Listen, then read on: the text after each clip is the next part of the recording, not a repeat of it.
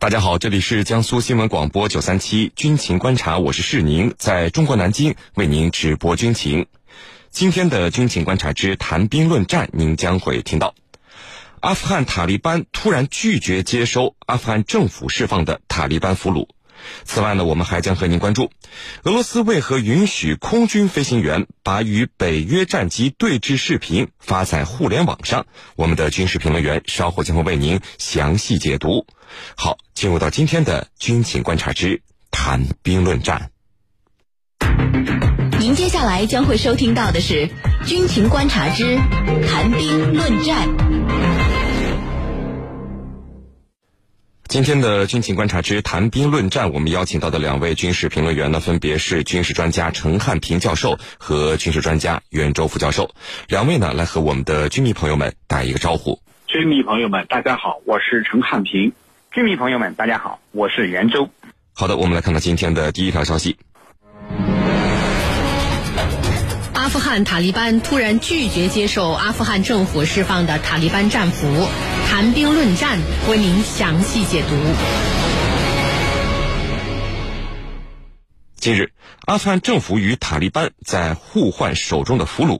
阿富汗政府本周在释放了两百名塔利班人员后啊，塔利班方面突然以释放人员并非他们指定人员为由，单方面终止了交换俘虏的行动。而与此同时呢，我们还看到，即便是塔利班和阿富汗政府交换战俘期间，阿富汗国内的战事依然在持续。从战术角度来看，塔利班是进攻的一方，而且过去几周来攻占了多处政府军的设施。塔利班在阿富汗国内的地位也在不断得到巩固。可以说，目前塔利班取得了战术性的胜利。那么，为什么在和平协议的框架内？在阿富汗人内部对话的愿景之下，塔利班因为释放的俘虏不是自己指定人员，就拒绝接收。接下来，塔利班到底想要做些什么呢？我们和您一起来关注。袁教授，一边在交换着俘虏，可是，一边我们看到塔利班方面最近几周根本就没有停下进攻的脚步。阿富汗国内战事。一直在持续着，甚至塔利班方面还攻占了政府军的多处设施。哎，为什么塔利班和阿富汗政府一边打着，还愿意一边交换战俘呢？这是由什么来决定的呢？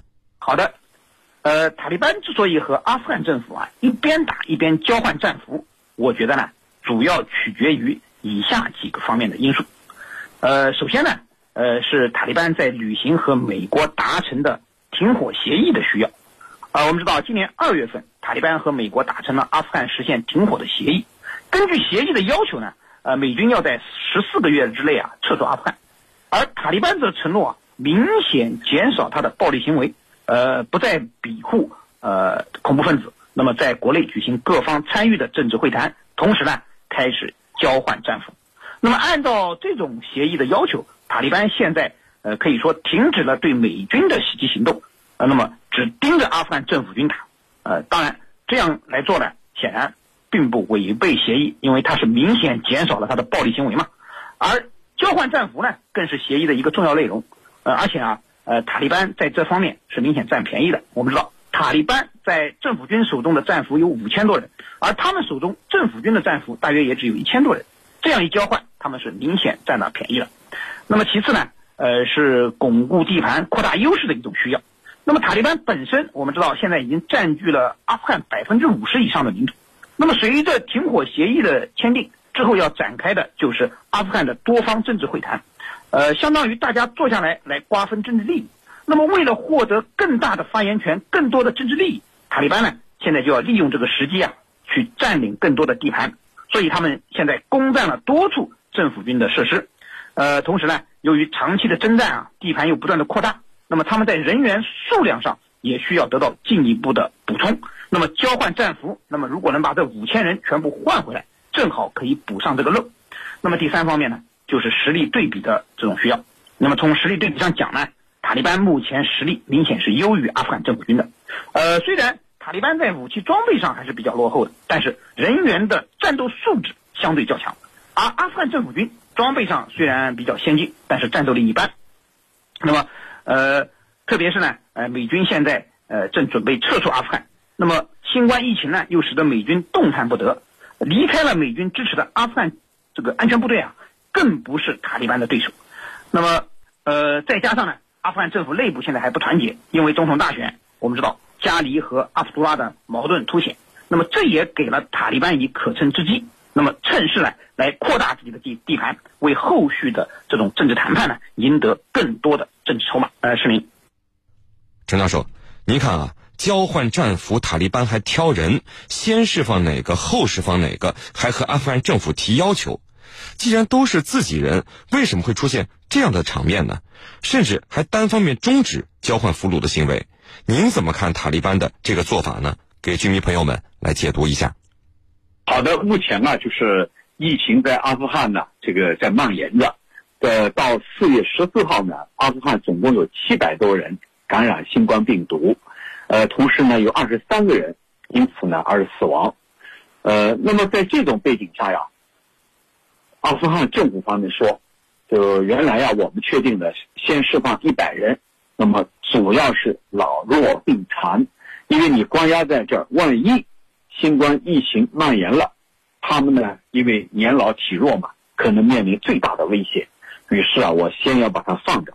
塔利班说：“哎，你等等，你按照我的要求来放啊。”为什么塔利班提出来呢？他提出了哪些人呢？刚才袁老师也讲了，他提出来对他有用的人，对他实用的人，能够让塔利班的力量瞬间壮大的那些人。说白了，就是那些年富力强，能够回来就可以立马。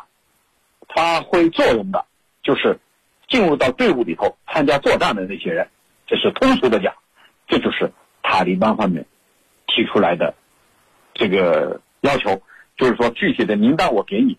那么一个就是重要的人物，啊，比如说一些原来的一些这个分支机构的负责人，啊，重要人物。第二个呢，就是能够发挥作用的，就是提升战斗力的人。那肯定就是刚才我讲的年富力强的那些青壮年，而不是老弱病残的。老弱病残的就放出来，呃，他可能回自己的家，而不是回到这个兵营里头。对塔利班来说，他要回到兵营里头。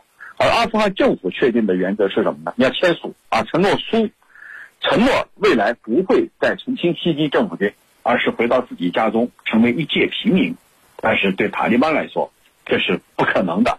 既然放出来了，一定要让他重新归队，重新进入到我们组织体系里头，开展军事行动，就是去跟政府军进行对抗，这是塔利班要做的啊。那么再有一个呢，就是呃，他们的释放，在塔利班看来，要使他力量壮大的那些人啊，让他的队伍扩大，这个力量壮大，未来呢，还有一种什么呢？就是跟阿富汗政府。进行谈判的时候，能够有新的筹码，因为阿富汗政府这个美军和塔利班所签署的协议里头规定的很明确，就是未来你们之间你们要谈啊，要进行和平谈判，就说塔利班和阿富汗政府要进行和平谈判，谈判呢要确定一个原则来推进进程。那么既然要进行谈判，对塔利班来说，他需要更多的筹码，因为对塔利班来说。他是在野的，而你阿富汗政府是执政的力量，你执政的力量是有资源的，对我在野的，我的资源是受限制的。正因为如此，塔利班这一次，呃，明确的要释放哪些人，由他来进行挑选，由他来说了算，而不是你政府方面，而不是你阿富汗政府方面所强调的，把这个老弱病残给他放出去，这样的话避免啊新冠肺炎对他们构成威胁。啊，主持人。袁教授，开头我们说了，塔利班最近的攻势从战术的角度来看，取得了战术性的胜利。那么就目前的阿富汗来说，什么是战术性的胜利呢？请您来给居民朋友们解读一下。好的，哎，刚才呢，我们也提到了，塔利班已经占了百分之五十以上的阿富汗的土地。那么这次利用达成停火协议之后，美军准备撤出，呃，阿富汗政府内部矛盾重重的有利时机呢，他们就攻城拔寨。夺下了好几个阿富汗政府军的设施，那么这实际上啊，不仅具备了战术上的意义，甚至有些战略意义。因为啊，此前塔利班占据的地盘虽然比较大，但是呢，都是落后偏僻的农村地区。那么现在攻下的阿富汗政府军占领的这种呃设施呢，那么实际上多数都处于交通要道、重要的城市的这地方，那么表明呢，塔利班啊已经开始下山捡果子了。所以我觉得塔利班目前的胜利不仅仅是战术性的，而是带有战略性的个意义在里面的。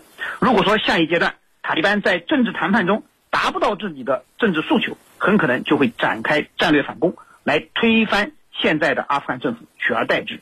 那么，之所以现在还说是战术性的胜利啊，我觉得体现在以下几个方面：一呢是攻占的政府军的设施的数量有限，那么只是几个，呃，而不是很多。呃，第二呢是塔利班还没有展开大规模的军事行动，那么迫于呃和美军签订了停火协议的这种要求呢，那么他们要减少暴力行动，因此呢还不便于撕破脸面来大规模的对阿富汗政府军进行进攻行动。呃，第三呢就是重点城市，呃阿富汗政府呢尚未丢失，那么呃塔利班尚未夺占重点城市和重要的交通要道，那么呃所以从这个点上来说呢，呃目前的这个胜利啊也只是战术性的胜利，而塔利班通过呃这几场胜利呢，呃一呢是夺取了更多的要点，第二呢是显示了自己的实力，呃的确起到了这种战术性胜利的效果。那么下一步呢，也不能排除他们会扩大战果，将战术性的胜利扩大为战略性的成果。那么一呢是要去攻占那些重点的城市，呃，另外呢去夺占一些主要的交通要道，以及呢把政府军的一些驻地作为下一步进攻的重点。当然，这还得看新冠疫情在阿富汗发展的情况。呃，目前呢，呃，阿富汗的疫情还是比较严重的，截止十四号，有七百多人感染呃病毒。那么二十三人死亡。如果说疫情在塔利班内部爆发，呃，那么或许呢，呃，塔利班的攻势行动啊，只能选择停止。啊，是林。陈教授，除了交换俘虏、进攻政府军，最近塔利班和驻阿富汗美军司令还见了一面。那么接下来您预判啊，塔利班究竟要准备干嘛呢？有人认为这个塔利班会在未来两到三个月发起夺取城市的战略进攻。对此您怎么看呢？好的，这次美国军方代表和塔利班方面见一面，见一面的意图，其实我们也可以分析一下，到底是出于什么样的目的呢？第一，那就是提醒塔利班，这协议是你跟我签的，我们要兑现，要不然我收回。那么收回对塔利班来说是不利的，为什么？外国军队在那，但对塔利班来说，他没有办法实现自己的企图。这是双方见面的第一个含义。那么第二个含义呢，就是关于未来的和平进程，美军肯定给塔利班施加压力，就是除了你遵守协议之外，你还要推动和平进程啊，这也是和平协议里头的一个重要组成部分。如果你不去推进和平进程，那么协议会变成废纸一张。那第三个目的呢，肯定还会告诉塔利班方面，释放的人。可不能让他重新归队，不能让他重新加入到战斗，要让他们回归正常的生活，要不然未来的和平进程是难以预料的。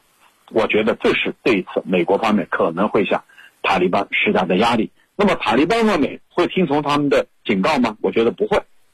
就像你刚才所说的，西方国家的这个智库也在分析，他们认为塔利班很有可能在今年的。六月和七月之间，发动这个好几轮的这种军事进攻行动。为什么要发起这个行动呢？他们要夺取城市，夺取城市就意味着他控制的地盘会越来越大。为什么在界定在今年的六七月份呢？因为按照这个美军跟塔利班达成的协议，你美军要逐步逐步撤离啊啊！你现在是一点两万人，你要撤出八千六百人，就是大部分你要撤离。撤离完了以后，对塔利班来说，没有任何力量可以来遏制他。那既如此，阿富汗政府根本就不在话下，他可以实施自己的梦想，那就是什么呢？统一阿富汗。那么塔利班发动进攻，呃，有没有可能性？那么可能，人家说这只是智库的预测，其实我认为还是有可能的。为什么？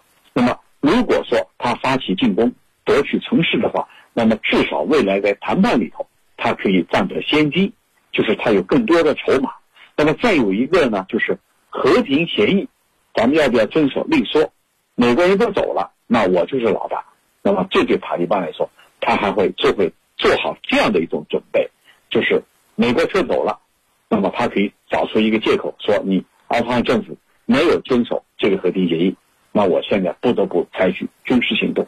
那到时候你美国还会重新返回吗？我觉得可能性不大。主持人。